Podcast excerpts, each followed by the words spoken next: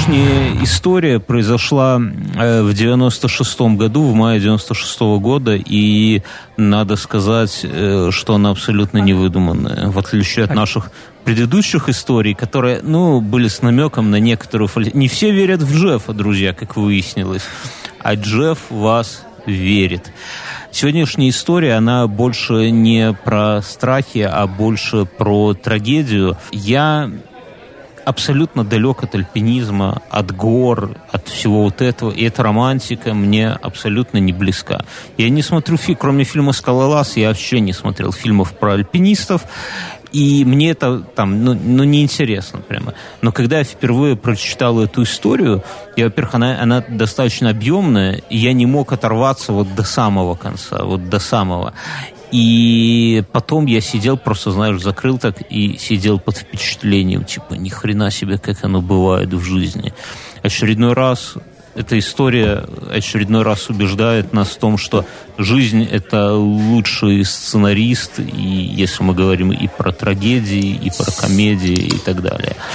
Сегодняшняя история, как я сказал, случилась в, 90, в мае 96 -го года и на Эвересте. В два, два, два... Спустя, спустя, спустя 4 месяца Мюн посетил лагерь Зубренок с официальным визитом. Да, где были... то есть это было совсем, совсем недавно. Ты, ты, ты, ты был уже вполне себе, мы были уже вполне себе взрослыми, а, и, и как-то не знали, как-то она прошла мимо нас, ну, видимо, в скупых каких-то сводках новостей, а на самом деле там э, все так достаточно, весьма драматично. Э, Эверест, вершина мира – 8848 метров над уровнем моря. Впервые был покорен в 953 году, и до 80-х на Эверест, на Эверест э, производили восхождение только такие суровые профессионалы. Знаешь, вот эти вот поджарые мужчины в свитерах с большими воротниками – бород. И с гитарой. Вряд ли, с гитарой. Вот эти вот Ну, сто процентов, я видел фильм. Вот это рукопожатие, он, знаешь, он берет тебя за руку, сжимает, и кажется, если бы он тебя за череп взял, он бы череп так себе раздавил. Вот, вот эти вот суровые люди. Но в 85 году э, один из таких профессионалов поднял на вершину 55-летнего там бизнесмена Дика Баса и с тех пор все ломанулись. Потому что до этого считалось, блин, это вот как с космосом. Знаешь, одно дело, когда только космонавты, только лучшие, тренированные, красавцы. Летчики-испытатели. Летчики-испытатели, гордость своей страны. А тут уже бизнесмены за баблишко и остальные бизнесмены и люди, э, знаешь, которым скучно сидеть э, в этих, э, в своих квартирах, да, в своих квадратных метрах, решили, слушайте, а почему бы и нет? Почему бы нам не подняться, раз уж деньги есть? Вообще на Эверест э, есть около 20 маршрутов, но считается, что два есть таких традиционных. Это северный и южный. Э, как э, штурмуют Эверест? Эверест штурмуют так, что делают в районе примерно... Я скажу, что ну, я немножко знаком угу. совсем чуть-чуть, совсем поверхностно. Это, в принципе, все любые высокие горы штурмуют так. То есть создаются базовые лагеря, где происходит акклиматизация. То есть да. вы поднялись там на высоту, грубо говоря, ну, к примеру, я не буду тут... Пять тысяч цифры. примерно. Метров. Ну, или там две тысячи, посидели там три дня, э, там ваш организм понял, что пизда. Не мое. Пойду я на почту к себе. А вы такие собрали себя и поднялись еще там тысячи на две или на три. И опять в лагере тусуетесь просто там э, Просто фактически ничего не делаете. Просто привыкаю. Я а, с, акклиматизацией там такая вещь, что вот, как говорят профессионалы, которые возят таких вот бизнесменов туда, любителей. Как, как мы с Бьернским. Как мы. Они говорят, что самое вот сложное, это плохо там всем.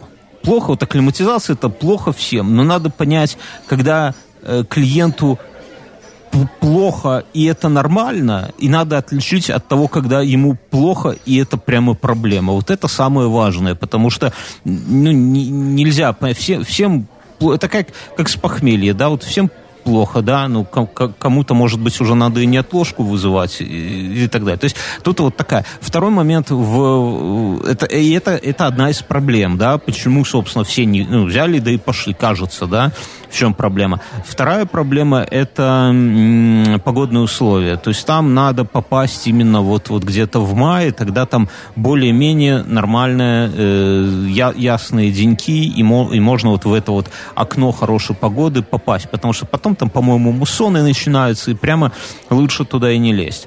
Это как штурмуют, да, ставят базовый лагерь, потом от этого базового лагеря тренируются и собственно, через каждые 500 э, метров э, примерно делают небольшие промежуточные какие-то лагеря до последнего. И такой момент, в отличие от фильма «Скалолаз», никто там не карабкается по ответственной стене там, да. на руках такой. Да, да, то есть это, это не про то, что, что ты там супер там на пальцами поднялся, это про то, что ты смог превозмог И в защиту местных жителей, которые называют шерпы, да. ничего бы этого не было, потому что эти специально обученные люди э, носят такие грузы туда на себе, чтобы все вот эти европейцы, белые люди могли спокойно отсидеться на пяти тысячах, ну, как, как попивая отсидеться? кофеек. Они шерпы, да, шерпы это местная народность, которая помогает вот таким вот, там чем отличаются профессионалы. Профессионалы идут без шерпов, идут сами. Шерпы идут, они где надо натягивают страховки, где надо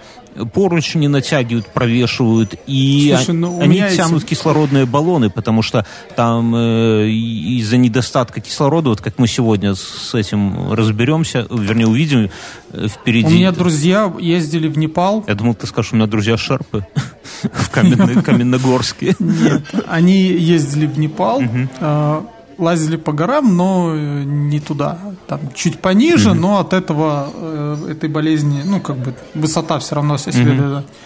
Говорит, там были проводники, и весь их груз, кроме там какой-то поясной сумочки, несли шерпы. И у них спросили у них, а все турики, которых они возят, идут с какими-то своими рюкзаками. Mm-hmm. Говорят, а, а с хирабы? Ну, он говорит, я инструктор, я должен быть не уставший. В случае чего я что-то должен угу. сделать, а не с рюкзаком тащить и гитарой. Это там. удобно. Вот, это удобно, что сказать. Ну тем, ну, тем более, надо понимать, что в, в тур входит оплата шерпов и его, да? Да, да, то есть тут и все, все это большие деньги, я так понимаю, что это десятки тысяч долларов. Э, что еще из вводной информации? Значит, э, на, на, наша история это штурм... Как легко при помощи интернета и Википедии быть профессионалом во всем. Вообще, на этом, на этом мы, собственно, и все и зиждется наше с тобой подкастерское творчество. А, что я еще? Недавно жене предложил, что я поеду с лекциями. По глубинке? А лекции о чем? О чем будут лекции? О Джеффе? Не-не-не. С Чушилом Харька? Э, про заработок, наверное, я хотел. А, я все понял. Нет, подожди. Короче, я, я только, значит, э, туристам помогают шерпы. Это местная народность, которая в основном, ну, тянут часть груза, в том числе кислородные баллоны, потому что ну, наверху... Утрированно говоря, от вас требуется всего лишь просто дойти. Больше ничего. Да, но, как, как мы сейчас разберемся, это всего лишь это так, ты с очень большой натяжкой идешь. Дальше от базового лагеря, э, штурмовой, вернее, штурмовой лагерь это 8 тысяч метров. Это уже нелегко. И от него, то есть как они поднимаются до 8 тысяч метров, там становится лагерем штурмовым, и оттуда пробуют штурмовать. То есть оттуда за один переход они должны подняться и спуститься до сумерек. Вот, вот здесь сейчас важный момент, я расскажу, потому что мы потом на него будем ссылаться. То есть они стоят, они, э, они это у нас будут две группы туристов. Ну и вообще, в принципе, на 8 тысячах метрах есть лагерь, с которого ты ну, должен рано-рано подорваться, подняться вверх и спуститься вниз подъем... Там помочиться? Обязательно. И сверху, да. А подъем вверх. А там все разные всякой херней занимаются, но я бы вот помочился, если была бы возможность. Это очень... Писюн нет от, от Вот, вот. А оставил бы там, ты знаешь, там плоть не разлагается, все бы там ходили. И вот, кстати, герои наши до сих пор там лежат, некоторые из них, герои нашей сегодняшней истории, забегая вперед. И мог бы твой писюн там где-нибудь лежать замерзший, а ты бы его вспоминал, а тебе бы другие альпинисты я, я скоплю еще немного денег, и это, и подымусь потом. Знаешь, слали бы тебе умен, а твой писюн не так уж и велик, как ты рассказывал. А ты такой, да это все мороз. Короче, с 8 тысяч метров, альпинисты доходят до 8 тысяч метров, становятся лагерем, потом э, штурмуют, должны подняться и спуститься. Э, подъем занимает 10-12 часов, спуск занимает 4-7 часов. То есть до 19 часов – вся вот эта вот э, туда-обратно может занять. Слушай, То есть это немало. Почему до хера? Это немало. Вот. С 8 тысяч... Я в течение дня даже просто идти куда-то. А, пройти, а подняться надо всего лишь на 848 метров, казалось бы, да? Да, Дальше. то есть а я за 19 часов я просто заебусь даже ходить вот по прямой, мне кажется. Ну вот, а вот люди идут с шерпами и с кислородными баллонами. Но э, Шерп уже не лазит выше 8 тысяч. Лазят, лазят, лазят. Я, и сейчас, в сланцах? В сланцах. В слан на босу ногу, да, как, как хихтсмены. И, и у них такие эти ожерелья из писюнов. Таких вот, как ты, да, которые поссать хотят. Короче, дальше. Маршрут от 8 тысяч до вершины есть ключевые точки, на которые, которые надо вот сейчас у себя в голове отложить, потому что дальше события будут вокруг них развиваться. Значит, Первое, э, три ключевых точки. Первое, это называется балкон. Это такой уступ, ну, уступ, как уступ, да, на который надо забраться. 8400 метров. До него идти примерно 5 часов. Э, дальше южная вершина – это еще один выступ. До него надо идти где-то 10 часов. Так, подожди, ты поясни. Балкон. Куда, куда они идут 5 часов? с, с базы, с этого вот, со штурмового То есть они лагеря. идут 400 метров? Да, ну вверх там, я не знаю, как Вверх, они... я понял, вверх, но они в... не карабкаются там, ну, в ну, плане там по-разному. Руками за камни, это... то есть они Нет, там... что ты прицепился к этим... Они, они в такой майке алкоголички не цепляются Не цепляются, скалы, да? Как Сильвестр. Слушай, тут важно, подожди, ты сбиваешь. Э, это важно, нет, это важно. Подожди, важно... Важно понимать. Важно не запутаться в этих самых... Вначале идет балкон, вначале идет балкон, потом южная вершина, потом ступень Хиллари. Понимаешь? Балкон. Клинтон, которая... Хиллари, Клинтон, легко запомнить. Балкон, южная вершина, ступень Хиллари. После ступени Хиллари ну, достаточно... это с которого куришь, бросаешь бычки. Потом вершина, а, южная... Э, южная... Южная вершина – это Южный парк. И, соответственно, ну, это просто такие... Ступень Хиллари. И Хиллари, да, то есть. А потом уже этот самый, э, сам пик, собственно. Там достаточно пологий склон. Э, что тут тоже особенное, что вот эта вот ступень Хиллари, это подъем он очень узкий. Там, вот если вы видели фотографии, где а, говорят, типа, в час пик на Эвересте, там альпинисты долгой-долгой чередой стоят, да, один за одним, там, там, какие-то сотни метров вытянуты.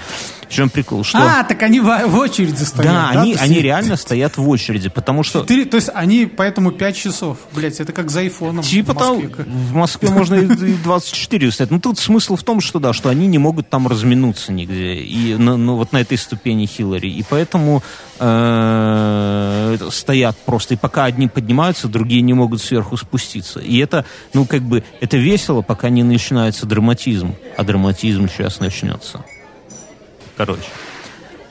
Что это самое? Весь маршрут, как Подожди, я сказал... А все, а все эти команда горного безумия, они так себя называли? Да, да, да, я сейчас расскажу про это.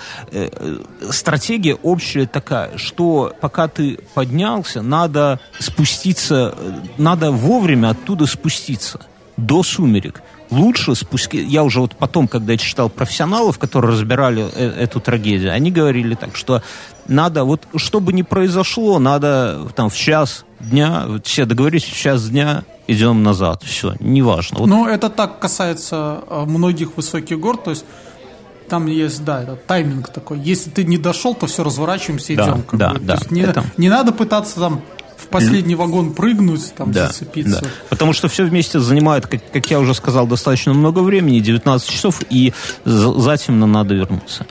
Э, а я еще кое-где читал, ну, я читал про другие горы, и там, э, знаешь, были такие пиздючки, ну, или пиздюки, которые там не вовремя посрать захотели, и там буквально все уже собрались, такие стоят, а кто-то затормозил там на 15 да. минут, и все разворачивали обратно, сидим еще сутки ждем. Ну да, да, да, то есть, э, ну, а, штурмовой лагерь, это вот, вот эта история, что ты там сидишь, сегодня, сегодня день не удался, ну, ждем завтра и так далее. Но надо, ну, потом уже все собрались, все готовы, погнали.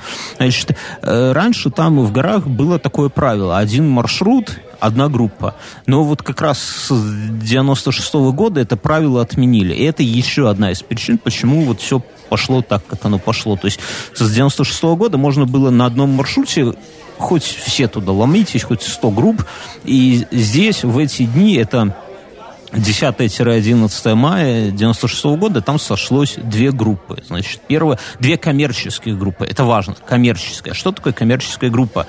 Вот разберем первую из них. Экспедиция э, Mountain Madness, то есть горное безумие. Руководитель Скотт Фишер, 40-летний профессионал. Это вот босс. Это главный, который всех собрал. Скотт Фишер. Э, у него были... Под ним было два профессионала, которые ему помогают. Ана Анатолий Букреев, русский мужчина, и Нил Бейдл, Бейдлман.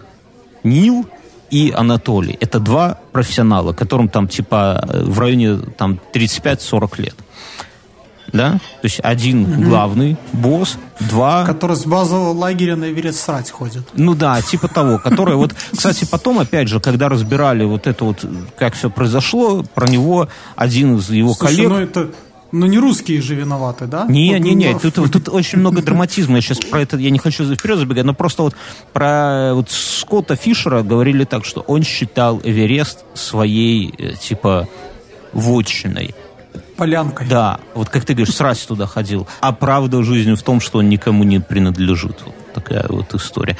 Э, Скотт Фишер. Э, Китайцам, это ж... Нет, Непал. Непал. Это не... Скотт Фишер, да, альпинист, Анатолий Букреев и Нил Бейдлман.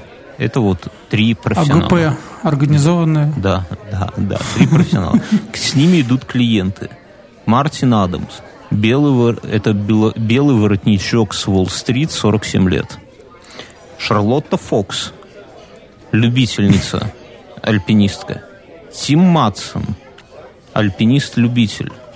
Дейл Круз, врач. Нил Гамельгард, альпинист-любитель. Сэнди Хилл Питман, светская львица.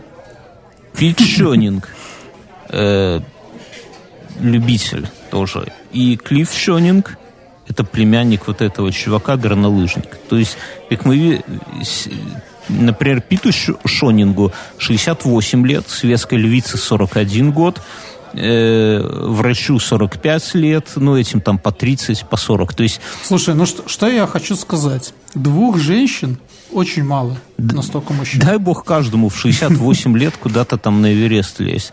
Вот. То есть группа абсолютно разношерстная. Не, не, ну, есть среди них люди, которые любители, есть люди, которые вообще без всякого опыта. Вот, белый воротничок с Уолл-стрит. Подожди, э, Скотт Фишер. Мы их не будем, в процессе рассказа мы не будем делить на группы. Я, я их буду по профессиям называть, чтобы было понятно, кто, кто и что. Э, во время акклиматизации Пит Шонинг, вот этот самый прекрасный мужчина 68 лет, и Дейл Круз, это врач, да, они соскочили. Что-то вот пошло не так у них.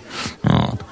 6 мая вот эти вот все товарищи, кроме соскочивших, вышли на штурм вершины. Как идет штурм вершины? До штурмового лагеря идет первый лагерь, второй, третий, а потом штурмовой, он же четвертый. И с него уже штурм вершины. И они понемногу-понемногу поднимаются, там ночуют и погнали. Либо там ждут несколько дней и погнали. Вот. 6 мая они вышли и пошли, пошли, пошли, вот проходя этот первый лагерь, второй, третий, четвертый, 8 мая, это 6 мая, они вышли, 8 мая все дошли до лагеря 3, то есть первый, второй, третий, а потом а следующий уже штурмовой. А 9 мая поднялись уже на четвертый, на штурмовой лагерь в Южном Седле, там седловина такая как бы. И когда они вышли, они немножко офигели, потому что погода была реально штормовой. Э, один из них записался в дневнике. Это было поистине адское место – если только в аду бывает так холодно. Ледяной ветер, скорость которого превышала 60 миль в час, свирепствовал на открытом плато. Ну, седловина... Ну, в таком стиле, вот в таком стиле описать наше это приключение с тварью. Да, было это, бы хорошо. Это, это, это было поистине адская ночь. Место, есть только в аду. Подожди, ты не прыгай с темы на тему. Вторая, в это, в это же время туда идет вторая, тоже коммерческая коммерческое предприятие, которое, экспедиция, которая называется Adventure Consults, то есть консультанты по приключениям.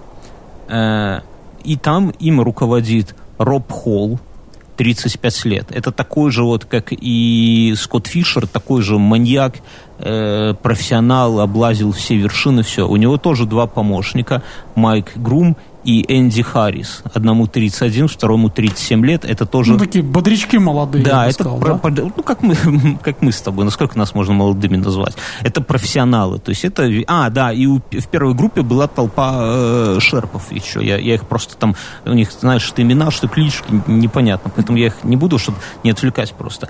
Значит, здесь Майк и Энди. Это два э, профессионала с ним идут. И клиенты. Фрэнк Фишбек, это издатель без всякого опыта. Даг Хансен, это почтовый служащий.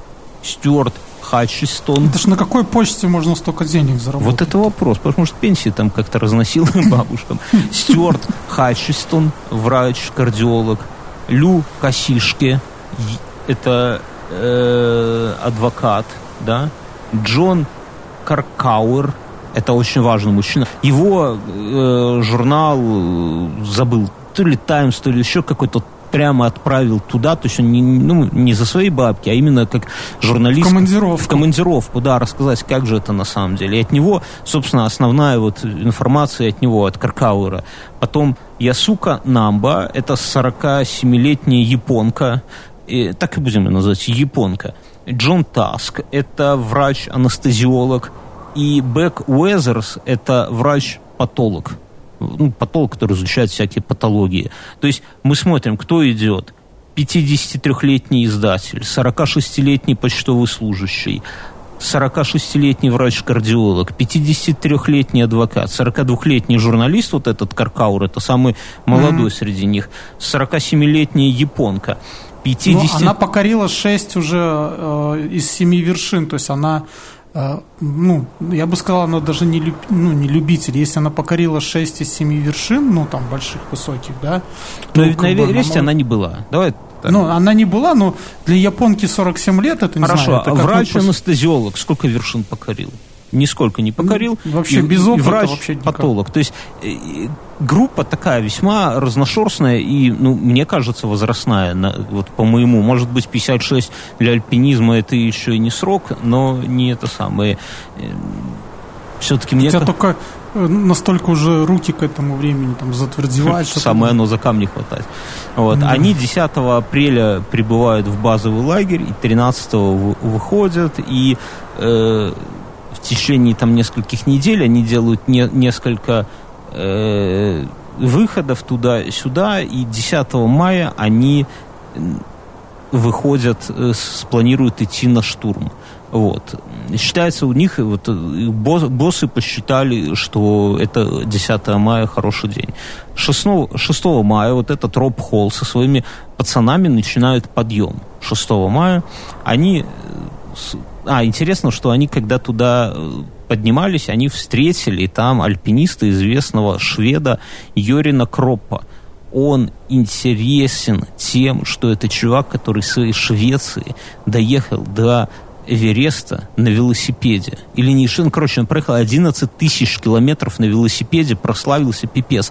И он э, отказался от подъема за несколько, буквально за нескольких э, метров, да, да, ну там в считанных метрах от нее он 3 мая отказался, он достиг 8748 метров, э, а вся высота 8848, да, ну, ну то ну, есть... Это, ну, ну, как мы и говорили с тобой вначале, это тайминг такой. Да, да, да. То есть, то есть не успел, да, то есть ему Здесь... оставалось ровно 60 минут вот на эти 100 метров, и он э, повернул и решил, что это самое, что...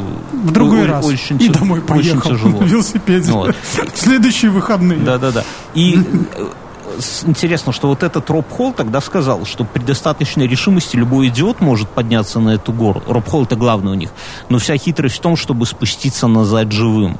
Это вот мы потом к этой фразе еще вернемся, да? И вот этот образ шведа, который буквально не, ему часа не хватило, то есть это вызов, да, и тем не менее он решил развернуться, и это самое. Я бы сказал, что это мужество. Представляешь, ты стоишь, ты потратил кучу денег, времени. кучу времени. И главное, То есть у тебя, ты где-то месяц только водяешься по этой горе вниз. Не, главное, что твой да? внутренний настрой, ты ради этого, ты да, готовился да, к этому. ты ради этого приехал, и, то есть и, такая и цель. наверху принять и, решение и назад. Да, и когда ты вот уже видишь спереди вот эту вышку Wi-Fi, там вот эти все платочки, хуечки завязанные, в общем-то, и ты такой, блядь. А, черт. А, и все, и черт. Ну, ну, ну когда нахер, еще, нахер следующий я раз, велосипед да, да. с собой в горы. Неудобно ж по горам на нем скользко. 9 мая они тоже вышли вот, вот на это вот южное седловина, южное седло. Каркауэр, журналист, написал, погода и поражение черногорцев до шерпов не предвещали ничего хорошего для нашего штурма вершины, который должен был в соответствии с планом начаться не менее чем через 6 часов. То есть все, они тоже столкнулись с херовой погодой, они уже на последнем вот рывке на штур, штурмовом лагере, и это самое. Третье, третья команда, это тайваньская национальная... А, с этими тоже были шерпы, тоже мы их не называем. Тайваньская э, экспедиция. Там мутная история, но там было два... Тайваньцы много чего нам не рассказывают, но было два человека. Маклау Гол и его кореш Чен Юнань. И там, и у них было три носильщика. И там абсолютно какая-то мутная история, потому что 9 мая ночью Чен, Ю, Чен Юнань вот этот вышел по нужде, подскользнулся и упал в расщелину 25 метров. Но это ерунда. Его, короче, вытащили оттуда по утру. И оказалось, что с ним все нормас. Мен, ты как себе это вот представляешь, 25 метров пошел поссать, упал в расщелину 25 метров, тебя по утру вытащили, такие, да нормально, живой, живой. Вот. Я, я читал это одного журналиста, э, да и сам я недавно в походе, так зимой замерзая, я не вылазил, да, mm-hmm. то есть я отстегнул чуть туда писюн высунул и слил Все по сольчику. Вот отморозишь но, но, Да, но я читал э, чуваков, которые ходили э, в Арктику и Антарктиду, у них у всех есть бутылки, куда mm. несут, чтобы вот так не лазить, писюны не отмораживать. Ну, короче, здесь что? история такая, что он упал, потом вроде как все нормально, нормально, потом он говорит, я, типа, ребята, с вами не пойду, а спустя день его нашли замерзшим когда, как, а, там этот пошел его главный, э, Маклаго пошел вверх, а кореша эти шерпы нашли замерзшим потом. Я не очень понимаю, почему если твой друг упал с 25 метров, почему бы тебе его не спустить? Ну, потусуйся ты там лишнее время. Так нет, он его кинул, сам пошел вверх, кореш внизу замерз, шерпы ему... А такие не кореши. Шерпы ему наверх позвонили, а этот говорит, я всю ночь... Э, тогда я, э, я не мог осознать... Э, это он, стата Маклаго. Я не мог... Ему позвонили, да, он сидит в палатке там э, и пишет, я не мог осознать факт его смерти. Мне не с кем было поделиться этим. Я просто сидел в палатке лагеря 4, погода была штормовой, и возможность штурма вершины на следующий день маловероятно. То есть все вот эти группы сошлись э, Слушай, в четвертом но лагере. Вот с этими корейцами, может быть, у них какой-то такой культ, то есть раз ты вот подсказнулся на собственных писюняках, то и не жить себе больше. Ну, ну, короче, ну как он мог Тайвань. вернуться, да? Почему ты не поднялся там на вершину? Я не по... на ну, Если мы с тобой пойдем штурмовать, я пойду по статью упаду в 25 метров в глубину, а на утро... Не доставать себя? Нет, а на утро скажу, Мюн, все нормально, все нормально, все хорошо. Ты мне не верь, пожалуйста, доведи меня до ближайшей скорой помощи и сдай врачам, потому что это нифига не нормально, я тебе скажу так, нифига. Окей, идем дальше. Подъем. 9... Слушай, ну... И когда мы приедем обратно в Беларусь, все наши друзья, знакомые говорят, ну как, вы там поднялись? А я такой, нет, Бьерн пошел пососать и испортил. И, блядь, и вся наша экспедиция, все эти годы подготовки козлу под хвост, блядь. 19.30 местного времени. Ураганный ветер, бушевавший над Эверестом, внезапно стих. И, короче, с 9 на 10 мая ночью Роб Холл, это один из этих вот командиров, отцов командиров, принимает решение штурмовать. А Фишер, второй босс, Роб Холл один, Фишер второй, согласился. Типа говорит, давай, ты профи, хоть и я профи, но мы идем наверх. И для меня это вообще непонятно. Ну, у вас две тусовки, ну так вы взяли денег с людей, ну идите вы по одному, хрен ли вы туда все вместе дружно. Хотя, наверное, им так, они так уже задолбались там сидеть, это все, что вот она... С этими кошелками. Да, японка это еще, что этот без кореша, которого, который кинул, друг называется, да, короче, около полуночи на следующий этот говорит, ну все, э, э, Роб Холл говорит, идем, и эти говорят, идем. А или он говорит, я со своими иду, а те такие, ну и мы с тобой уже тогда, ну и мы, ну и мы типа, а что эти идут, а четкие, знаешь, как всегда, эти пошли, а мы тут сидим, да? Вот эта вся история. Короче, около полуночи... В общем-то, этот, и этот, и тайванец с ними пошел, да? Кореец пошел, этот, да, около полуночи Холл, Фишер, ну, со своими командами, и Маклау, вот этот Го со своими шерпами, и те со своими шерпами пошли вверх. Вот. Каждый... И не... только... А почему эти не пошли? Кто не пошел? Все пошли. Все пошли вверх. Uh-huh. Каждый нес по два баллона с кислородом. Третий баллон, по идее, туда и обратно должно было быть три баллона. Тебе нужно. Но третий баллон шерпы обоих всех этих экспедиций должны были поднести к южной вершине. Помнишь южная вершина? Балкон, южная вершина, ступень Хиллари. Это среднее, это самое. То есть смысл какой? Каждый тащит по два баллона, они на них поднимаются, наверху тусят, спускаются до южной вершины, это примерно до середины спуска, а там их уже поджидают шерпы с третьим баллоном. С чайком, кофейком. Да, ну, зв- звучит нормально, да? Вот. Угу. Каждого баллона хватало на 6 часов, то есть в принципе, в принципе, они должны были к 18 часам, то есть, ну, три баллона по 6, это 18, они должны mm-hmm. были к 6 часам вечера вернуться. Это, до, ну, это впритык, то есть это без запаса, без всякого. А, Фишер,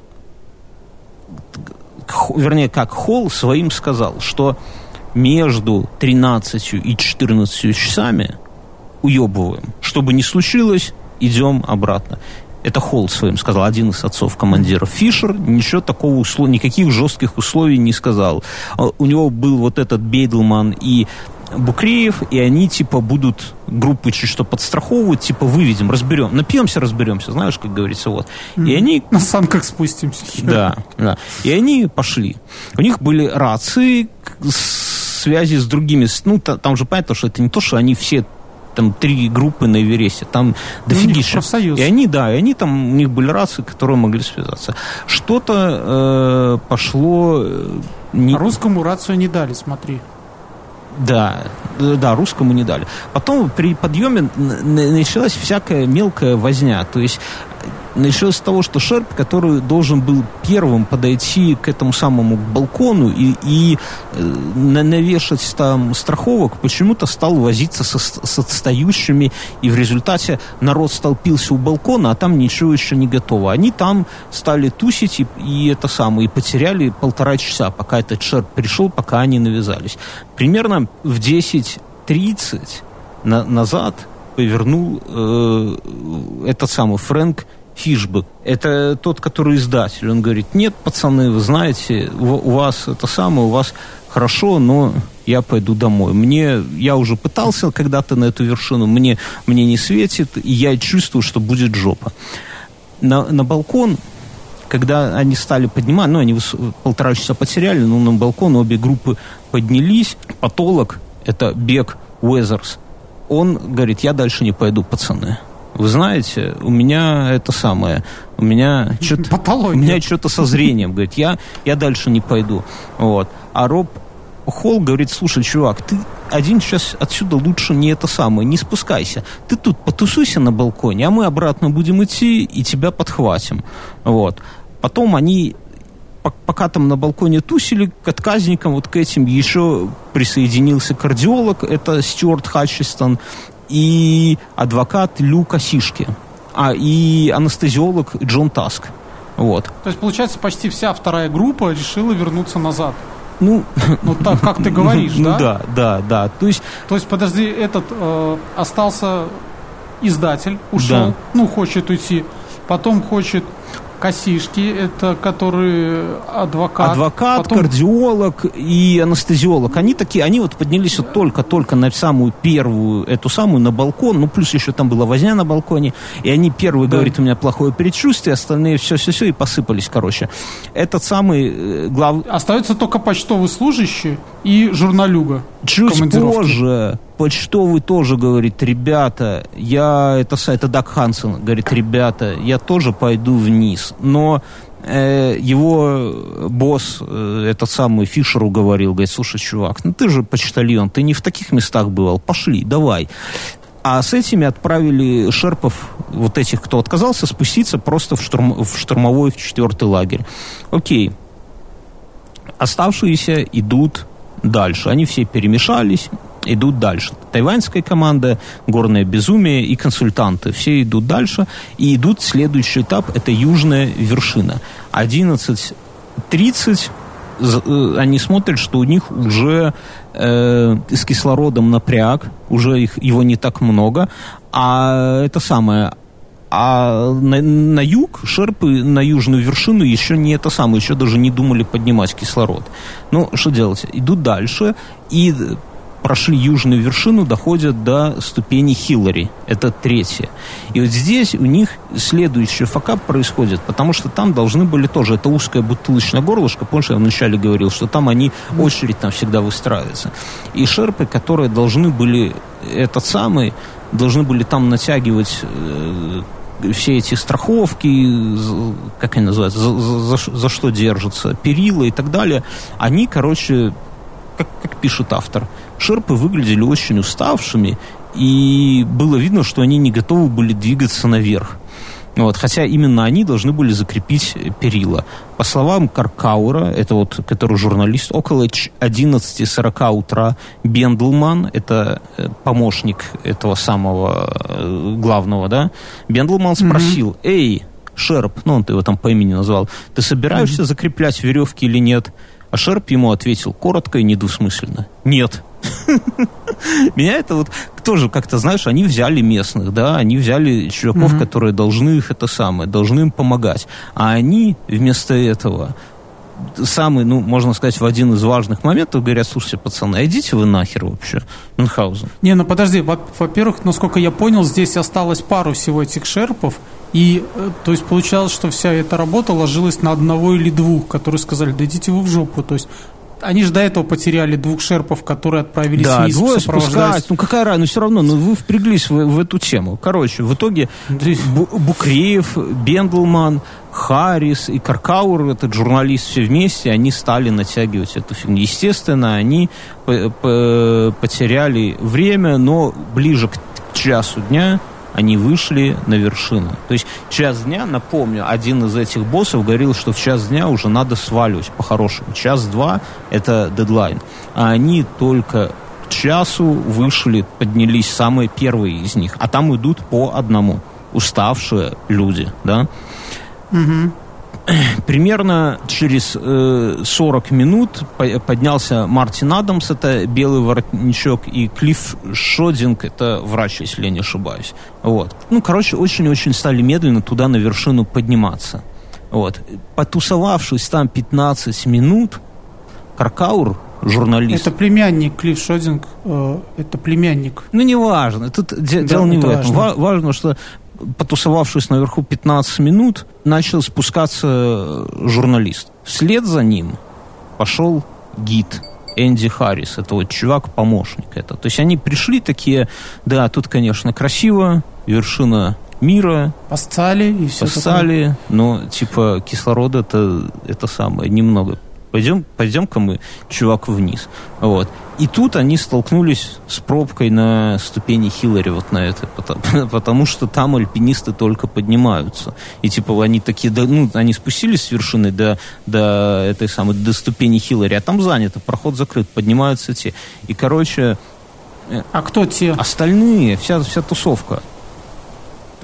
Походы... А, а, то есть поднялось всего четыре да, человека, а те пока там только-только да? поднимают. Ну, короче, смысл в том, что затык. Первые поднялись, посмотрели, да, вид, конечно, офигенный, но кислорода мало, и надо сваливать. Они быстрее-быстрее назад сваливать, а э, те старперы только поднимаются. И они там... Так а что они им сказали? Поворачивай, ну, вот поворачивай. Это мутная история. Ну, короче, около 14.00 вниз уже пошел этот самый белый воротничок и один вот этот вот племянник горнолыжник. Да. Вот. И наверху с ними был э, Анатолий Букриев, который решил тоже спускаться. Почему? Потому что он э, подумал, что ну там снизу могут быть какие-то вопросы, ему лучше не на вершине быть э, там с, с этими, а, ну с этим-то все, они уже поднялись, а где-то там это самое, подстраховывать э, вниз. И он тоже пошел спускаться. Вот, он согласовал, типа, говорит... А кто наверху остались? Да это непонятно. Они все, потому что они курсируют. Кто-то поднимался, кто-то спускался. Мы сейчас от, отметим, кто последний был. В 15.40 15.40 должны были... То есть это уже на полтора часа они просрались, Самый да? дедлайн, есть... да.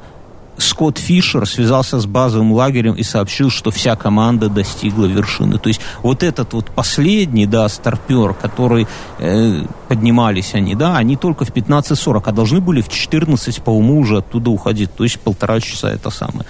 Последним на вершину взошли Маклау, это вот этот вот таец, дружбан, Тайвань. да, его шерп около 15. Но он на зло дружбану, наверное, дошел.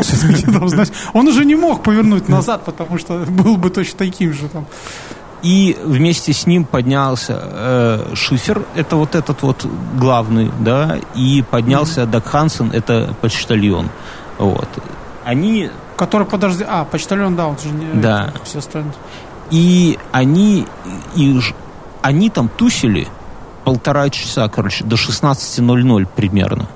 Вот это вот... То есть наверху да, танцевали? это абсолютно пели. непонятная для меня фигня, потому что это профессионалы, это эти самые... Ну ладно, почтальон там затесался, но, но э, они все там, все все понимают и понимают, что полтора часа там... Ну я понимаю, что, наверное, дух захватывает трендец, но, блин, полтора... Короче, и когда они стали уходить, примерно в 16.00, да, на, первые, появились первые признаки шторма. Так, может быть, они увидели шторм и начали спаться. Э, домой нам пора, все, пошли, пошли. Причем там по времени это все такое достаточно расплывчатое, все говорят по-разному. Но вот в среднем считается, что в районе 16.00. Первыми в лагерь спустились, конечно же, ну, мы говорим про спуск в лагере, этот в, в, в лагере номер 4, в штурмовой лагерь. Туда первыми mm-hmm. спустились те, кто сошел с маршрута. это клиент вот этого э, Роба Холла, которые консультанты, да, это фишбэк издатель, кардиолог, э, Косишки это адвокат и анестезиолог. Вот врачи, они вот четко вообще такое, кардиолог анестезиологу говорит, слушай, как там мы хреново друг друга выглядим. Пробили друг друга, пошли. пульс пощупали. Вот, и шерпы двое, которые их это самое, вот. Э, они, они же там встретили э, на, на спуске Бека Уэзерса, это патолога, но тот отказался с ними спускаться, он, э, он решил все-таки подняться. Он говорит, я не, не буду это самое, не могу нарушить слово, э, которое дал Робу. То есть вот этот вот патолог, патолог, который там наверху колебался, пойти или не пойти, он все-таки пошел туда наверх. Вот э, с вершины, как, как мы уже говорили, первым начал спускаться Каркауэр журналист и Энди Харрис, это помощник альпиниста. Вот. Угу. Э, они на ступени Хиллари протусовались более часа из-за затора и только потом как-то прощемились между этими стариками и спустились вниз. С ни, за ними шел Букреев, это вот помощник, вот этот крутой русский чувак, ага. и Мартин Адамс, это белый воротничок. После спуска с Хиллари Букреев втопил по газам и обогнал вот эту всю тройку. Обогнал журналиста, белого воротничка и помощника вот этого второго. И примерно в 17.00 он уже был в лагере. То есть, понимаешь, он... А то есть, это, то есть, а в это время где-то там еще те, те Да, еще... те тусовались. А Букреев, вот это, знаешь, такое, уже как бы ретроспективно глядя, такое, типа, не совсем однозна... неоднозначное решение, что он решил спуститься. То есть, ну, непонятно, может быть, ему надо было бы помогать тем, кто поднимается, и еще что-то непонятно. Ну, короче, смысл в том, что в 17.00 он уже был, э, ну, условно, в безопасности, вот в этом лагере номер 4 в Седловине. Вот. После достижения вершины вниз пошли шерпы Холла, а также помощник и японка. Да? В 15-10, протусовавшись там не менее 40 минут, в сопровождении помощника вот этого Бендлмана стали спускаться угу. остальные, клиент, остальные клиенты этого самого горного безумия. Это альпинист-любитель Матсон, Шарлотта Фокс, и Гамильгард, Шарлотта Фокс это любитель, ну они, короче, и второй любитель Лин Гамильгард и Сэнди Питман это светская львица. То есть они где-то 40 минут там потусовались и где-то в 15-10 стали там, где наверху, на вершине. Угу. 15-10 на вершине. А, первый гид консультантов, это Майкл Грум, догнал как Каркаура, это журналист, который один из первых спускался, угу. на, на, на, верши, на возле южной вершины и отдал ему свой кислородный баллон, потому что у Каркаура, у журналиста уже заканчивался. Южная вершина это, это середина спуска, как бы, ну или, угу. или подъема, неважно. Вот. И ему оставалось уже там это самое э, совсем-совсем мало ну, дойти, а на южной вершине там где-то был склад этих баллонов. Помнишь, я говорил, что Шарка mm-hmm, должен был. Но да. ему не хватало, и он отдал ему свой баллон.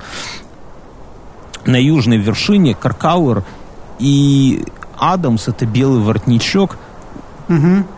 Вот тут важный момент. Последний раз увидели Харриса. Харрис это помощ, один из помощников э, ну, вот их было четыре помощника, по два в каждой группе. Харрис это один из помощников, который копался в огромной куче старых кислородных баллонов. И по мнению Каркаура, который все это видел, у него, вот уже у Харриса, уже тогда была э, сильнейшая гипоксия, то есть недостаток кислорода в крови.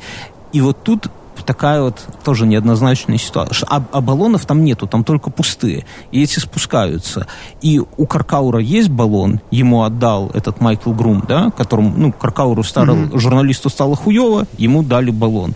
И он смотрит, что э, этот один из э, чуваков, которые должны были им помогать, шарится среди пустых баллонов, задыхается. И mm-hmm. Каркаур не дал ему баллона понимаешь, оставил себе, и он говорит так, что, говорит, если бы, он потом, цитата, если бы мы поднимались вместе, как равные партнеры, то для меня это было бы немыслимо. Но в этой экспедиции он был в роли гида. Короче, вот такая вот фигня. Журналист, ви, они видели, как этот чувак, их гид, по сути, помощник, там что-то ему херово, э, гипоксия, все дела, но они ему не помогли. Я не понимаю, нельзя так как-то баллон тебе? Мне, я видел в фильмах такое, там под водой так делают, там поцелуй засос. Я так понимаю, поцелуй засос. Они, я так понимаю, что это самое. Вот что им там ну, то есть ну, не то такая капиталистическая хуйня, да, типа, блядь, вы должны в меня, типа, спасать, да, а сами да, как твои хотите, проблемы, ты проблемы. Я, я клиент, а ты обслуживающий персонал. До балкона во главе спускающихся, это эти вот уже, которые спускались, шел Мартин Адамс, а до ним, за ним шли Каркаур, Грум и Ясука Намба, это японка, а следом помощник Бендлман со своими клиентами. Около 17.00 ниже балкона балкон. Помнишь, это самое, вот они спустились mm-hmm. с южной вершины, вот, вот не дали этому человеку баллона, и идут, то есть первый шел Адамс, это белый воротничок. Это четверть пути, да? Не, ну, не это уже послед, треть, почему? Это уже послед, да. последний участок, да. то есть балкон, и за балконом уже лагерь, да? И да. идет Адамс, белый воротничок, ну вся, вся та же шайка-лейка. Адамс, Каркаур, э, помощник Грум, который когда-то дал Каркауру баллон этот, и Ацука Намба, угу. японка, и следом второй помощник э, Бендлман, да? Ага, вот. То есть того просто бросили. Да, да, того просто бросили, получается. Ну, они его где-то там видели, понимаешь, это не значит, что он у них под ногами и такой, брат, дай баллон. Они его видели где-то там вдали, он рылся в баллонах. Но они понимали, что у него гипоксия. Ладно, давай, давай дальше. Они около 17 стали спускаться, и первый шел Адамс, белый воротничок, и он куда-то не туда свернул. Подожди, мимо вместо 17, э, подожди, около 17 они стали спускаться... А уже с, с балкона туда вниз, то есть последняя балкона, треть, да? последняя. Они уже две трети прошли, они... Э, подожди, а белый воротничок это тот, кто первый забрался туда наверх один и возвращается... И он один из первых да. возвращается, и он заблудился, короче, потому что уже становится херово видно, и это время, когда там уже темнеет собственно, в это время. И он, короче, свернул и пошел куда-то не туда, но потом внезапно воткнул, ну, понял, что, а, блин, что-то я не туда куда-то иду, вернулся, а там уже они перетусовались, Каркаур шел первый. Вот. Э, на балконе, на балконе, Грум, это помощник, нашел еще одного своего клиента, патолога Бека Уэзерса, Подожди, патолог, который с самого начала ушел еще там Да, утром, а потом получается. поднялся за каким-то хером. Он сказал, что я дал слово Робу, я пойду наверх. То есть те, от, он отказникам в итоге сказал и пошел наверх. Вот его на этом, на балконе эти зацепили чуваки. То есть они спускаются, смотрят, тут э, патолог тусит. И этот, э, как его, Грум говорит, блин, это чувак из моей команды, дай-ка я ему помогу. Короче, он нам, он до этого он тянул японку, и он говорит, слушай, японка, ты давай иди сама, а я буду спускать э, это, этого патолога на страховке. Ну, то есть mm-hmm. балкон, понимаешь, это отвес, то есть это не, не ногами что-то. Он на, начал его спускать. Эх, в итоге финал, финальный участок, да, первым идет Каркаур, журналист, за ним идет mm-hmm. Адамс, это белый воротничок, который там заблудился, а потом mm-hmm. это самое нашелся. нашелся. Потом идет японка Намба, потом идет Грум, это помощник, который тащит на себе патолога. Mm-hmm. Потом идет Шодинг, это этот самый альпинист, и Гамильгард, еще один альпинист, и Бендлман, а, Бендлман помощник, и Питман э, светская львица, потом идет Фокс и Матсон. Это два любителя. То есть они вот, вот если вот совсем вот так вот То сверху... есть они по итогу, все те, которые еще потусовались вечером да, да, да. там, они... Ну, они... Они по итогу все где-то э, встретились уже и шли вместе, Не да? совсем, нет, они, они не вместе шли. Там кто, кто как шел, непонятно. Вот насколько я понял, что вначале шли вот эти вот четверо, а вот эти все Гамильгарды, э, Бендлман, Питман, Сельская львица, Фокс, они немножко дальше от них шли. То есть они шли не тусовка, mm. они именно цепочкой, и насколько она растянута, я не скажу, но это сейчас и не важно. В это время, 16.30-17.30, начинался, начался ураган, и в 19 э, часов там полный уже трэш начался. То есть ни хера не видно, ничего. Так, подожди, мы уже говорили про то, что он в 19 заблудился там, типа, а и вернул, и нашелся потом. Не, он не в 19, он в 17 заблудился.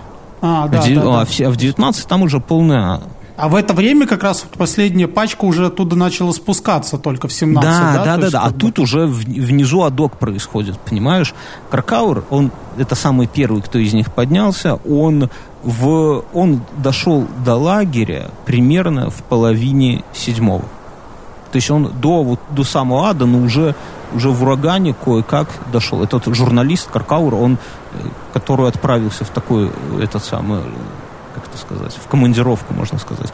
За mm-hmm. ним без проблем спустился белый воротничок Мартин Адамс, и этот самый, и, и кто-то, и кто-то же еще, а нет, нет, вру, только он один. То есть они, видишь, они вот как бы вот так вот там все немножко в урагане разорвались. То есть они не одной тусовкой, но эти добрались без проблем. За Адамсом, mm-hmm. за, за белым воротничком. А, да, за ним шла японка, Ясука Намбы но примерно mm-hmm. на 8500 метров у нее закончился кислород. И примерно за 150 метров э, до седловины, вот до, до ну, базового лагеря. Да, до, до базового лагеря, э, она просто села, по словам Каркаура, крохотная японка села, отказалась двигаться дальше. Все. То есть 150 метров вот дойти, вот палатка, она садится, говорит, все, ребята, ну, по-японски, мне пиздец. Грум, помощник, он тащил Уэзерса, патолога, и он не мог ее еще тащить. То есть, по идее, это работа помощников, помогать вот в таких ситуациях. Или шерпа. Или шерпа. Вот. Но это самое. То есть я тут смотрю, тут вообще какой-то отступление фашистов, блин, под Сталинградом, да, то есть какой-то, ну, ну серьезно, то есть вначале они поднимались как-то организованно, плюс-минус, да, уже какая-то хуйня начиналась, а когда они уже и шли, один помощник кого-то тащит, один вот помощник там можно я вклинюсь? бросается, я вклинюсь? подожди, бросается на амбразуру, то есть фактически Э, отдает свой баллон, другому помощнику баллона не хватает, и вообще какой-то пиздец уже в 16.00 наступает, насколько я понимаю. Ну, там типа того, да, э, непонятно, то есть тут вот я думаю, что мы в рамках эти, этих вот наших подкастов еще будем рассказывать про авиакатастрофы. И тут вот для меня, например, я уже давно знаю такую для себя сформировал, что очень редко пиздец происходит из-за какой-то одной причины пиздец обычно, потому что от одной причины можно перестраховаться. Пиздец происходит, когда у тебя есть много, Комплекс. много причин, каждая из которых не критична. Здесь Шерп отказался натягивать. Здесь, который должен был идти впереди, шел сзади. Эти чуть-чуть дольше протусовались. В пище это, в пище это называется комбо. Да, комбо, ну... Со скидкой. Да, да, да, да, да. Короче, этот, э, давай дальше, у, у Ясуки у этой закончился кислород, и ее стал спускать, в, она села, но ее Бендлман, это второй помощник, стал спускать вниз. Вот. Он же, он же вот всю эту тусовку, там, короче, на этом вот, на седловине на этой был обрыв. Не видно ни uh-huh. хера. И он их в кромешной тьме увел немного левее, нежели лагеря. И, короче говоря, они в условиях нулевой видимости заблудились вот рядом с палатками. То есть у них и так там и кислорода нет, и полный пиздец, и двоих надо тащить. Так еще, ну, можно сказать, временный главный среди них помощник промахнулся, заблудился, и они в 400 метрах, но уже горизонтально где-то, ну или условно горизонтально, не это самое, ни хера просто не видя, и остались там ждать, когда что-нибудь станет, ну, хотя бы буря хоть немного уляжется. Алло. Угу. Да, О, я тебя слышу. Ты, ты, ты, ты замолчай, ты представляешь это все. Представляешь, какой пиздец? То есть японка падает, ей 150 метров пройти, у этих... Что такое 400 метров до палатки? Это вообще ни хера. Это можно сходить там как ты Подожди, говоришь, а журналист уже дошел? Журналист уже нет? дошел, и белый воротничок дошел. Вот. В один... Слушай, ну вот я тут не понимаю такой, ну, блядь, потому что я, наверное, вот не был так вот, вот так вот высоко, угу. да, я так и не понимаю. То есть вот они дошли. А, там есть какие-то еще в базовом лагере же есть какие-то шерпы, еще всякая там шлейбень, да, ну, то есть а, другие, в конце Но концов, сейчас люди. Будет, да? Что они есть... делали, ты хочешь сказать? Да. Сейчас то, я то расскажу, есть, сейчас ну, они, будет. Да, то есть они дошли Нет, вдвоем, да, иначе. Тут смысл такой, что наше повествование, мы, я не могу говорить что и там происходит, и здесь происходит. Я пытаюсь как-то вот выстроить это в какую-то цепочку, чтобы у слушателя это все не слилось. Если туда-сюда переключаться, так смотри, идем дальше. Эти щеки в седловине примерно около до часа ночи, то есть, помнишь, они где-то в районе 7, ну, 8 вечера должны были туда спуститься, они до часа ночи тусили вот там вот в буре и вернулись в лагерь, причем вернулся Шодинг, да, Бендлман, mm-hmm. это помощник. Лин Гамельгард, это любитель. Грум, это второй помощник. Двое шерпов вернулось, они тоже с ними тусили. И... Но ни японки, ни патолога не, оста... не, не дошло. Они где-то остались там. Японка, ну то есть понятно, что они когда уже заблудились, этот не мог тащить японку, а второй не мог тащить два помощника, они уже не могли их тащить, и они просто их там где-то бросили э, ну, как уже потом выяснилось, в 400 метрах от лагеря. Возвращаемся mm-hmm. назад, наверх. Точное место, когда стали спускаться Фишер. А, у Фишера среди шерпов был главный Лопсанга. Я не знаю, это имя или фамилия, но вот главного шерпа надо знать. Его звали Лопсанга. То есть там Фишер, Лопсанга, Эм, так, Холл, это второй главный, то есть Фишер и Холл это два mm-hmm. начальника, помнишь, да? Значит, два начальника, yeah. один главный шерп и Хасанан, это почта, mm-hmm. почтальон, который вообще не хотел, который еще, если помнишь, на балконе, когда поднимались, говорит, пацаны, куда я, угу. а куда вы. А этот ему Холл говорит, пошли, братан, я тебя отнесу они, короче... Ты же почтальон. Да, они вот, вот, эти, вот это... Ты же почтальон. Вот эта команда осталась там наверху. И И, и, и шерпы, та, та, а, и тайландец это, да, и когда они спускались, mm-hmm. доподлинно неизвестно, вот. Они спустились, известно, что Фишер и Лапсанг, Шерп, вот этот его кореш, спустились до 8300, после чего Фишер сел, отказался и отказался спускаться дальше. Лапсанг пытался его привести в чувство, но не это самое, безрезультатно, и Фишер ему сказал, отправляйся вниз за помощью. Лапсанг пришел приблизительно с вот этими вот, которые э, бродили там в темноте, он пришел примерно угу. параллельно э, ну, он был, ну, достаточно нормально спустился, с ними пришел и, и к этому, к Букрееву, говорит, слушай, Букреев, там твой главный, он наверху, и у него, походу, типа, там отек мозга уже начался. Вот. За, э, за, за Фишером с, э, спускался Маклауго, это тайландец, mm-hmm. вот этот, который дружбан, его упал за 5 метров. Mm-hmm. И он прошел за Фишером буквально несколько метров и тоже упал. С его слов он слышал, как Фишер говорил «Я болен, я болен», и после чего, спав э, в забытие, Фишер, а, нет, Маклау, а Шерпы его подхватили. С ним, если помнишь, было то ли два, то ли три Шерпа, вот чисто на него, угу. на, ну, на, на них на двоих, но тот-то уже откололся, и он, короче, он прошел несколько метров и упал, и Шерпы его поволокли вниз. А... Что я понял. То есть, если мы с тобой пойдем, нужно, чтобы у каждого нас с тобой было по три шерпа, а лучше четыре. Да, да, да. С Фишером понятно. 8 300, у него что-то пошло не так, он там это самое, а его шерф спустился и Букрееву говорит, слушай, чувак, твой наверху там, и у него отек мозга, походу. Э, Роб Холл, это второй главный начальник.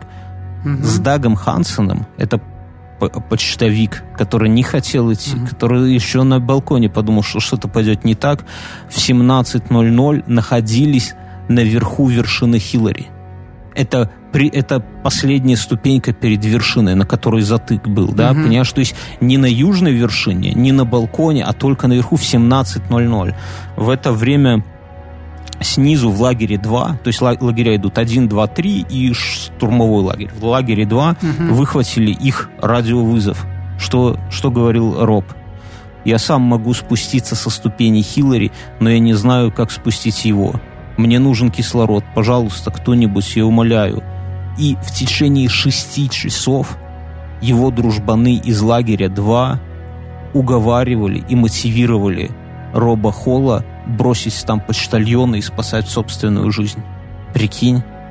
Он на вершине, вот этот вот, ну, представляешь вот эту, там внизу пиздец, пиздец творится уже, а он наверху, там еще хуже, и он в рацию этим говорит, что это самое, пацаны, короче, он им сказал, что он не может кинуть своего клиента и остается там на холодную ночевку. В 2.42 ночи его кореш внизу услышал его радиовызовы, и что он расслушал, это «давай, двигайся, двигайся, двигайся».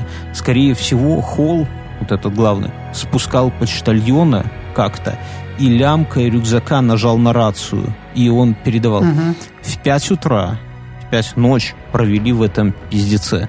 В 5 утра Холл вышел на связь и сообщил, что Дак ушел. Даг изган, ну, типа умер а также спросил, угу. типа, что ко мне никто не придет на помощь, но в это время холл, он спустился, кстати, чуть ниже южной вершины. Южная вершина это середина, то есть ему осталось спуститься Но... до балкона. Но и он там нашел какое-то место, какое-то укрытие, где бы он, э, где он, видимо, от ветра. Вот. Он спросил, где Харрис, его помощник, и, ну, во втором лагере ему соврали, сказали, что он внизу вместе с нами, хотя они вообще не знали, где. Понимаешь, они во втором лагере, они вообще не знают, что там за пиздец наверху происходит. Им звонит их кореш и говорит, ночью он говорит, все, пиздец, со мной почтальон, но я не уйду. Ему говорит, спасайся. Он говорит, я не буду. Они 6 часов его уговаривают. Он говорит, нет, не уйду. В 5 утра он говорит, что вы, типа, мне пиздец, меня не спасете. И в 9 утра Роб Холл, несмотря на призывы друзей, так остается без движения. такой драматический момент, да? Угу. По прошествии полутора часов в лагерь на южном седле вот на этом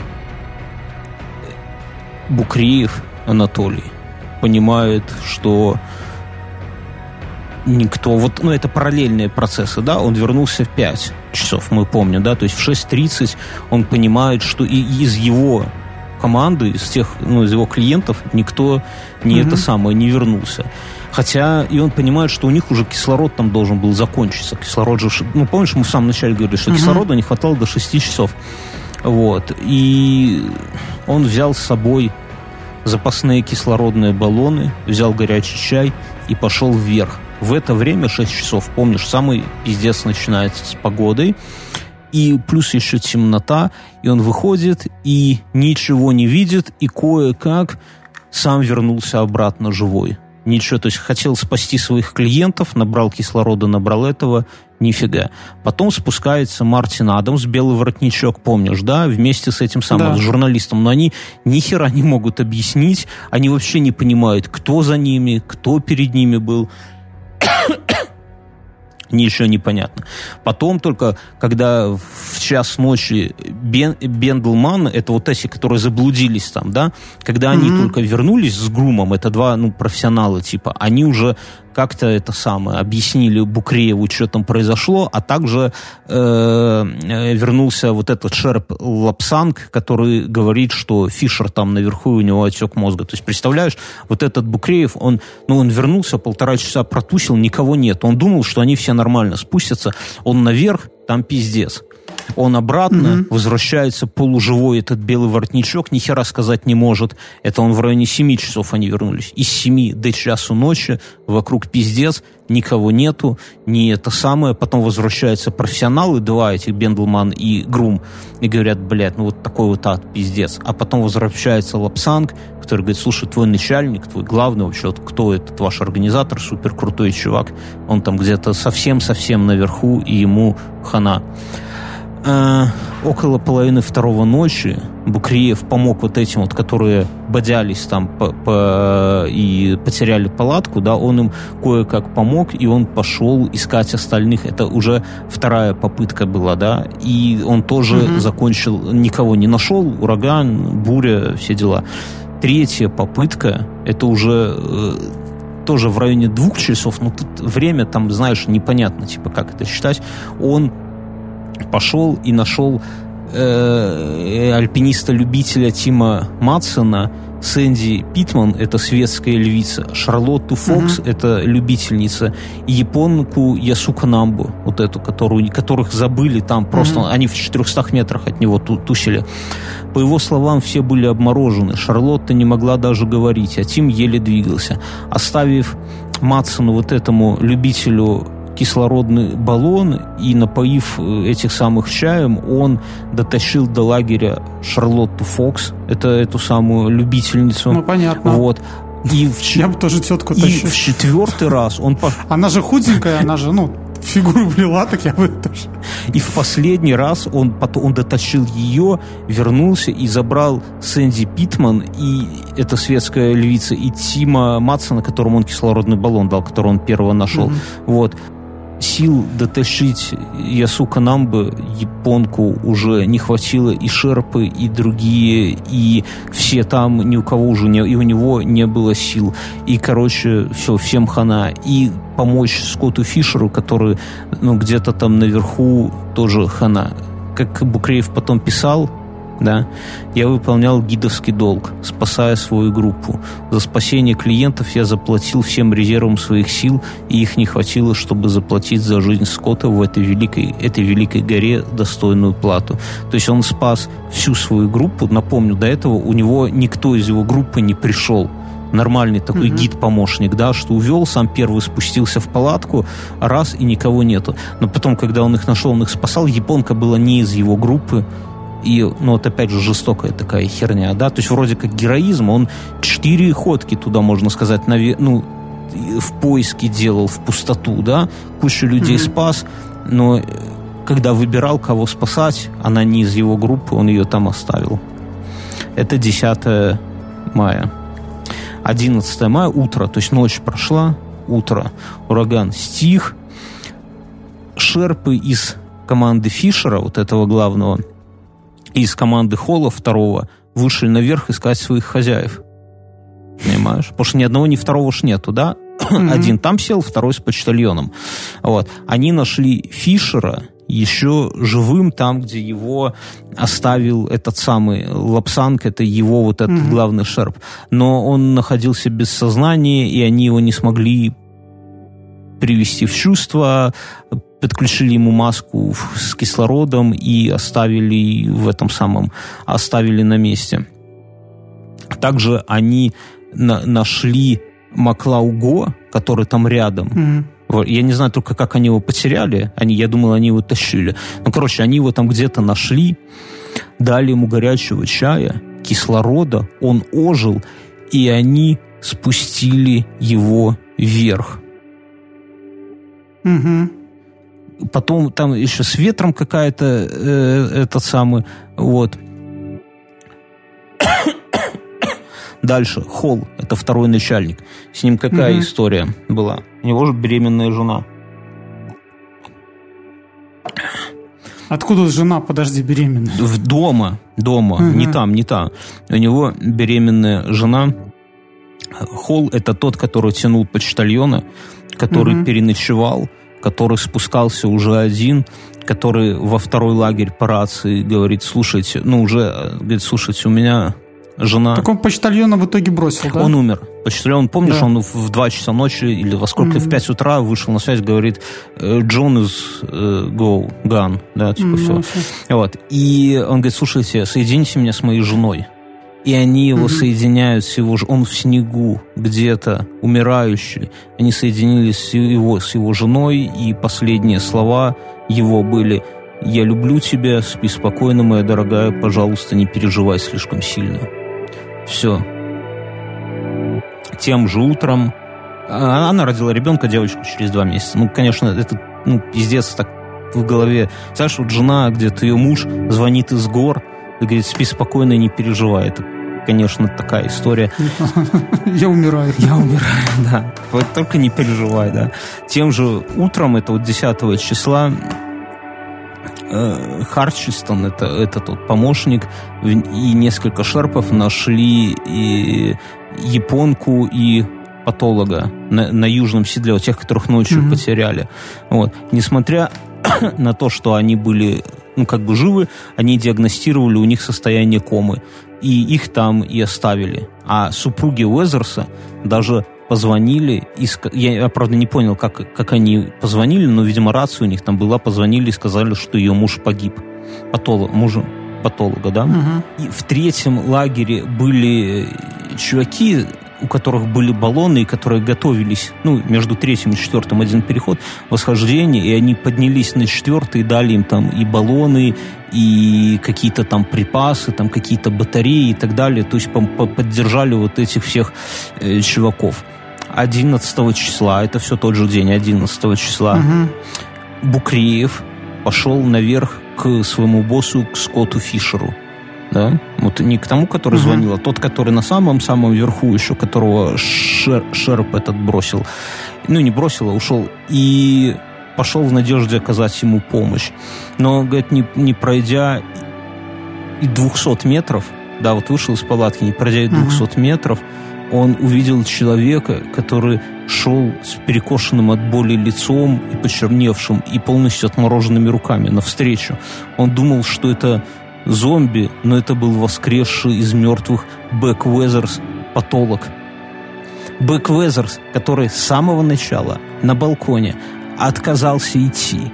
Потом он дал слово, что он пойдет наверх его там потеряли. Потому что он кому-то пообещал что-то. Да, его потом спускали эти самые, спускали помощники с этого балкона уже вечером, да, помнишь, в этой весь тусовке. Угу.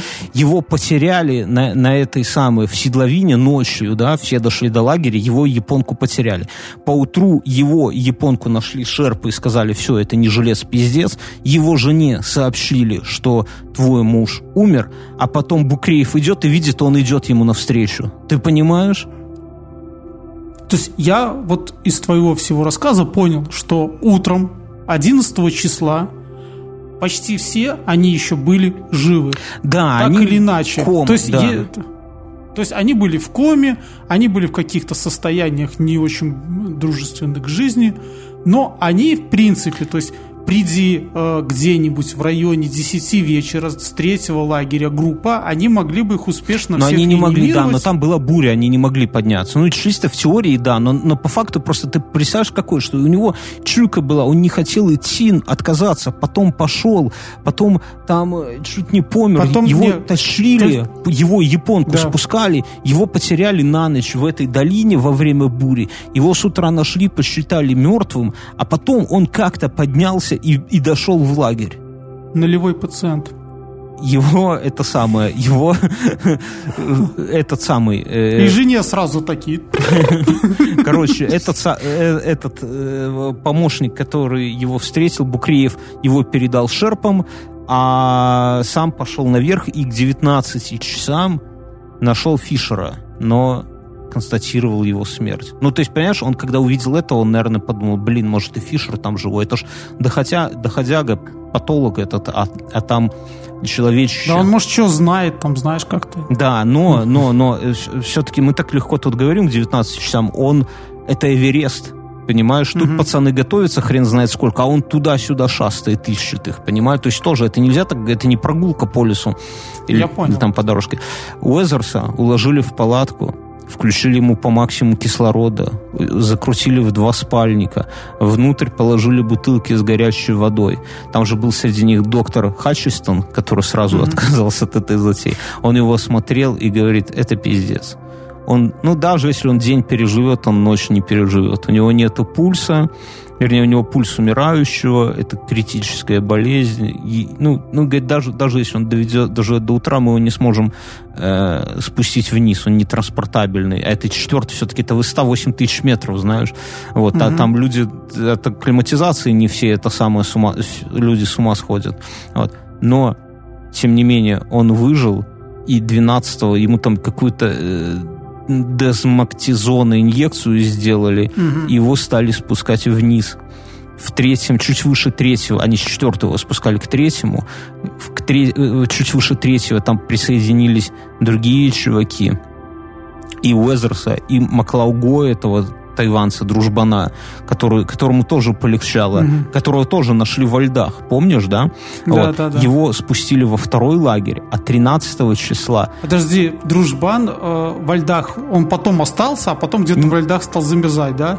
Да, да, да, да, которого друг разбился с 25 метров, да. он, его тащили шерпы, они его оставили, его нашли на второй день, дали кислородную маску, чай, откачали, спустили вниз, и было два до- доходяги, вот этот вот патолог и тайландец Ага. этот. Их спустили до второго лагеря и не доходили... Слушай, а Маклауд вернулся, да, этот Мак? Или он тоже помер там? Какой маг? Фи- Который пошел на вершину, э, Мак... э, Фишер? Это кто? Буклеев? Нет, Мак, Мак, вот этот тайванец, который дошел до вершины, он помер, да, тоже? Не, вот его и спускают. А, Это Таиланд, он один там был. Это третья группа тайландец с корешем. Кореш умер, тайландец пошел вниз, ему на обратном пути стало херово, его вместе с этим, с патологом спустили вниз и прямо... Подожди, стой, стой, стой. Я тут немножко запутался, Давай. да, может, и слушатели Давай. наши запутались. Смотри, тот, который э, на сцаках своих подскользнулся, Он умер. пошел Его вниз. нету. Да, он умер, его нет. Он умер, про Э, него забыли, все, он не участвует в этом во всем. Ему повезло больше всех, он не дожил. А его Да. кореш. Там, а как А он, его, а его кореш поднялся и спустился почти. Да, и там мы думали, что умер, замерз, а его откачали чаем. Ох, что-то. Я прям волнуюсь, подожди. Они все стали 11 числа спускаться, и это самое... И к 12 числа уже благополучно дошли до лагеря номер два.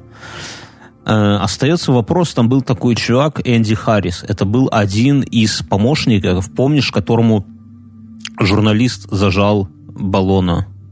Угу. 10-11 никто не заметил, что его нету, что, гида, что одного из гида нету. Вот. Угу. Его не было в четвертом лагере, его не нашли 11 числа, его не нашли на южном седле, когда там все искали, его его последний раз видели в баллонах. В, копающимся в баллонах. 23 мая участники следующей другой экспедиции поднялись... О, горяченько выпил, нормально. Угу. Короче, 23 числа другая экспедиция поднялись наверх. И это были первые пацаны, вот, которые после трагических событий, там вообще это самое, они нашли тело Роба Холла, это вот главного. Угу. Интересно, что вокруг его тела были сложены кислородные баллоны, и рядом торчало два ледоруба, два альпинштока. Чувак угу. этот сфотографировал их, и оказалось, что один из них принадлежал вот этому чуваку Энди Харрису. Что с ним произошло, неизвестно. Так же, как и неизвестно, что с почтальоном произошло, который ну, который оставался вот с Робом Холлом, да, то есть, помнишь, Роб Холл сказал, его 6 часов уговаривали, угу. говорит, я не пойду, я с почтальоном, там ночью он сказал, под утро сказал, почтальон умер, еще в конце дня он вышел на связь, он связался с женой, больше с ним связи не было. Когда его нашли, он лежал, вокруг него были кислородные баллоны, а он просил кислорода. И было два ледоруба, один из них был с Энди Харриса, это ну, чувака-гида из его команды, которого mm-hmm. тоже не нашли. И есть мнение, что это Энди Харрис. Ну, то есть непонятно, альпиншток воткнутый. Ну, типа вот альпинисты говорят, что если оставить просто так альпиншток нельзя. То есть ты с ним это самое, как бы... Братья. Ну, типа да, ты, ты с ним как бы... Ну, это как Full Metal Jacket, это моя винтовка. Да, да, да, да, да. Непонятно, что с этим, с, с с Робом, э, с Энди Харрисоном произошло, но, скорее всего, ну, как-то он оставил свой альпиншток, не знаю, ну, сбросился, может. Не, ну, ну, может, у него тоже был отек мозга, и как бы он, ну, его... Ну, то есть Но он там не, не отдавал... Не, э, непонятно, да, не отдавал... Он не, искал, не отдавал... Его видели, как он искал баллоны какие-то. Да. Потом он ну, там у него, у него, знаешь, но он же все-таки опытный, может быть, он как-то а, пересилил себя, начал спускаться без баллона. У него произошла а, как его там, вот этот отек мозга, ну, в общем начал бредить от этого гипоксии, вот, и сделал какую-то хуйню. Возможно, возможно. Ну, тут, знаешь... Просто мог... надо понимать, что, смотри, ну как, блин, это дурацкая фраза, надо понимать. Э, первые чуваки, которые поднимались на Эверест, они даже без кислорода да, поднимались. не, это все, это, ну там были, понимаешь, там были матерые люди, и эти тоже, они, возможно, и смогли бы без кислорода. Ну, тут, знаешь, гадать, это, это, не, это выпуск не про Джеффа, где мы там фантазировали, mm. вот есть факт, что нашли альпиншток этого самого, ну, ледоруба. А тело его так и не нашли, Тело, да? тело его не нашли. Э, что интересно, что само тело Роба Холла, оно вроде как было до 2010 года. Там, ну, ты же знаешь, знают, что тела э, альпинистов, с ними там ничего не происходит, и они как памятники самим себе лежат. И вообще все тела вот этих вот погибших, Угу. Ну, не все почтальона так и не нашли этого, но тело Роба Холла и Фишера тоже, они там были, и их вдов даже предлагали их снять, э, эти тела, но там то ли очень дорого это стоило, короче, Одна из вдов, по-моему, даже отказалась. Э, что с участниками, с остальными? Бэк Уэзерс, патолог, которого угу. холера его не берет. Он прошел длительный курс лечения. Ему ампутировали нос, правую руку, все пальцы левой руки. Только в 97 году, это через 10 лет, он перенес 10 угу. операций. Из мышц спины ему реконструировали большой палец на левой руке, а пластические хирурги восстановили нос. Он смог вернуться к работе, но уже как преподаватель. По его словам, годы реабилитации были самыми интересными, стимулирующими и познавательными в моем существовании. Эверест во многих отношениях был одним из лучших событий, которые произошли со мной. Ты понимаешь? Офигеть, ну, лучшее событие. Ну, это, э, да, ну я тебе расскажу, просто яркие события пиздеца обычно оставляют тебе какое-то воспоминание. Да, да, да. Ну, то есть ты потом, э, ты потом возвращаешься к обычной жизни и понимаешь, что все как-то блекло на фоне того, да, что ты испытал. Да, да. да. И, особенно это, такой понимаешь, чувак. Это, это помнишь, у нас такое была тема, когда мы вот тогда в лесу сидели три недели, и мы приехали в Минск. И все серое и такое. Сели, да, такие, и смотрели, а эти люди куда-то спешат, а у тебя такая была размеренная жизнь там, mm-hmm. в этом лесу. Встал, выпил, покурил, пошел Давай, там, да, за водой. Второй, вот этот э, тайвандец э, Маклау он ага. 10 месяцев в больницах провел, ему ампутировали нос, пальцы на руках и ногах, но, говорит, это все неплохо, я могу сам писать и самостоятельно питаться и пользоваться палочками. Ну, тайландец, господи, что еще надо? Вот.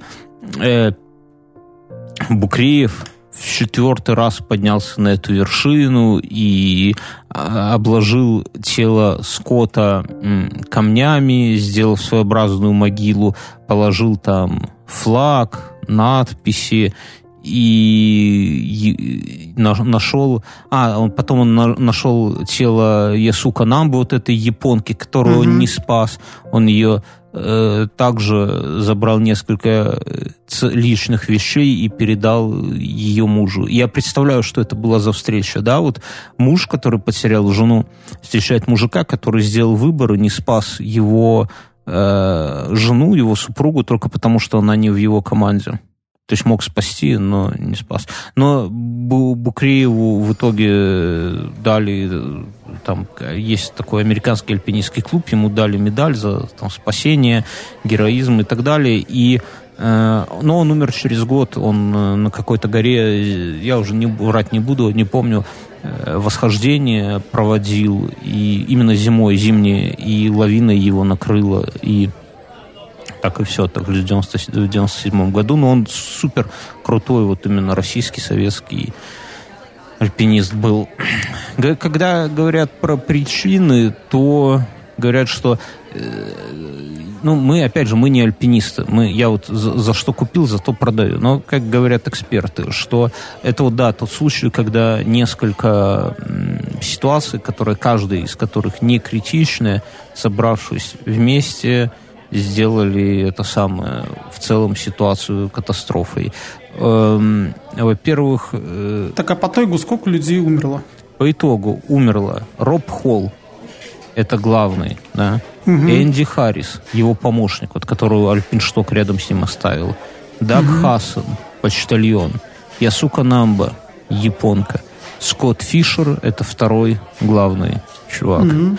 Я не рассказал в то же время, там было японское индийское какое-то восхождение, и там тоже умерла куча народу, ну, не куча, сколько-то умерло, и там была какая-то жесткая ситуация, что японцы не помогли индийцам, и потом они там это все переросло в политику и вообще в разговоры о том, что существует ли мораль на высоте и так далее, и так далее. Я уже не хочу еще на полтора часа, но и там, признаться, нету такого вот драматизма, вот как здесь, потому что здесь, я говорю, я когда вот не, ну, когда первый раз читал, я вообще просто вот от всего этого ну, как-то ну, офигевал. Просто вот как это все, вот как вот такая бытовая обычная ситуация развивается, развивается из мелочей. Что здесь пошло не так? Значит, во-первых, много экспедиций, и очень зря они пошли все вместе, и вот это вот бутылочное горлышко, когда одни пускали, другие не пускали, не, не. Вот. Потом эти э, э, шерпы, которые взбунтовались. С шерпами да, не договорились нормально. Потом один из этих самых Фишер же, по-моему, один из них сказал, что с часу до двух вы все должны свалить, а второй не дал вот как бы установки. Роб. Да. Потом есть еще у них глобальный подход к управлению командами неправильный. Э, опять же, это не мое мнение, это вот эксперты говорят, что правильно, если ты ведешь людей, то они должны быть самостоятельными максимально и уметь принимать решения сами. Здесь же их вели что есть вот главный, и вот как он скажет, он эксперт, слушайтесь его, никакой самостоятельности. И в итоге, когда они вот все оказались в разрозненных каких-то ситуациях и так далее, все понемногу на начали косячить, в то время как их боссы там где-то были наверху и так далее. Поэтому, ну, в, в дальнейшем вот э, эти же люди, они же еще потом ходили и водили других, и они говорят, что мы воспитывали именно в команде, э, как бы настраивали на то, чтобы каждый был сам себе, то есть, да, я помогу могу, я подстрахую, я старший товарищ, но я не царь и бог, и у тебя должна быть своя голова на плечах. Вот. Здесь же они положились на лидеров, ну и это самое. Вот. что, что еще, что наверху, вот в, во время такого такой ситуации не, люди не, раци, не, не могут рационально и реально посмотреть на ситуацию, когда они смотрят. То есть недостаток кислорода. И, и кислород вообще вечно... пипец, да, но вот именно... Так ты находишься в постоянной панике. Да, но... Закрой себе это лицо подушкой и полежи, так, принимай Нет, я к тому, что вот именно, да, что вот этот вот... Помнишь, вначале мы говорили про велосипедиста, который за 100 угу. метров смог... Раз... Ему час оставался, он развернулся и сказал, вот здесь вот это э, вот у них не было вот этой рациональности. То есть никто, ни один из них не сказал, ну, кроме... Ну, мы сказали, что это мужество, да? То есть взять и отвернуть. Ну, типа, не, ну, столько мы вот шли к этому, и тут это самое. Ну, этот э, журналист, если помнишь, и Белый воротничок все лишь 15 минут там потусовались, остальные там по часу. Вот. Ну и да, и самоуверенность, что вот эти э, руководители оба, которые погибли, они считали гору это чем-то своим, и просто они, ну, не верили в то, что это самое, что-то может пойти не так, я знаю Эверест. Э, ну как... и плюс ко всему погода, то есть то, что я читал про Эверест и про другие да, высокогорные да, да. вершины, это то, что там очень сложно предсказать погоду, то есть ты можешь выходить там солнышко не тучки, а через три часа, когда ты уже там вот 100 метров остается, начинается там ураган, и ты, то есть тоже опять же принимаешь решение. Ну тут ты еще понимаешь какая, что да, что они с этим днем они зацепили за 10 мая, потому что раньше им в 10 10 мая везло. И у них это вот какой-то такой э, фатум какой-то, да, какая-то судьба, что раньше 10 мая было зашибись, и они привязали свой успех к дате. И сейчас, несмотря... Ну, может быть, не, не привязали, э, я бы так не говорил, но давай скажем, ну, опять же, на всем есть э, свое время. То есть они начали восхождение в конце апреля, правильно? Не, ну это считается хорошее время. Это, да, это да, хорошее. это хорошее время. Они начали в конце апреля, и Тут же еще какой момент. Ты можешь добраться до этого базового или третьего лагеря и дальше не забраться, потому что погода все время плохая. Никто, ну, это сейчас, да, там да. все никто не повезет. У них, у них же и была накануне плохая погода, они сидели в этом базовом лагере, и, может, когда образовалось окно, они рассчитывали на то, что они вот в это окно, то есть не, не факт, что через, еще через день 11 будет хорошая погода, да, то есть, но есть окно, которое вот сейчас, нужно в него влезть да. и спускаться, да. да, то есть такой момент, что они просто, может быть, их уже поджимали сроки с этими клиентами, которым надо возвращать. То все, есть, все там... может быть, но в любом да, случае... что если не десятого, то уже никогда. Но это вот, вот набор каких-то факторов, который mm. в итоге вылился в такую вот трагедию, которая, она, ну, это трагедия, но сколько в ней драматизма, сколько в ней, ну, мы постарались вам, друзья, все про это рассказать, э, ну, как-то передать хотя бы немного из того, как мы это все приняли и и что? Такой, такой вот получился выпуск. Оставляйте обязательно комментарии.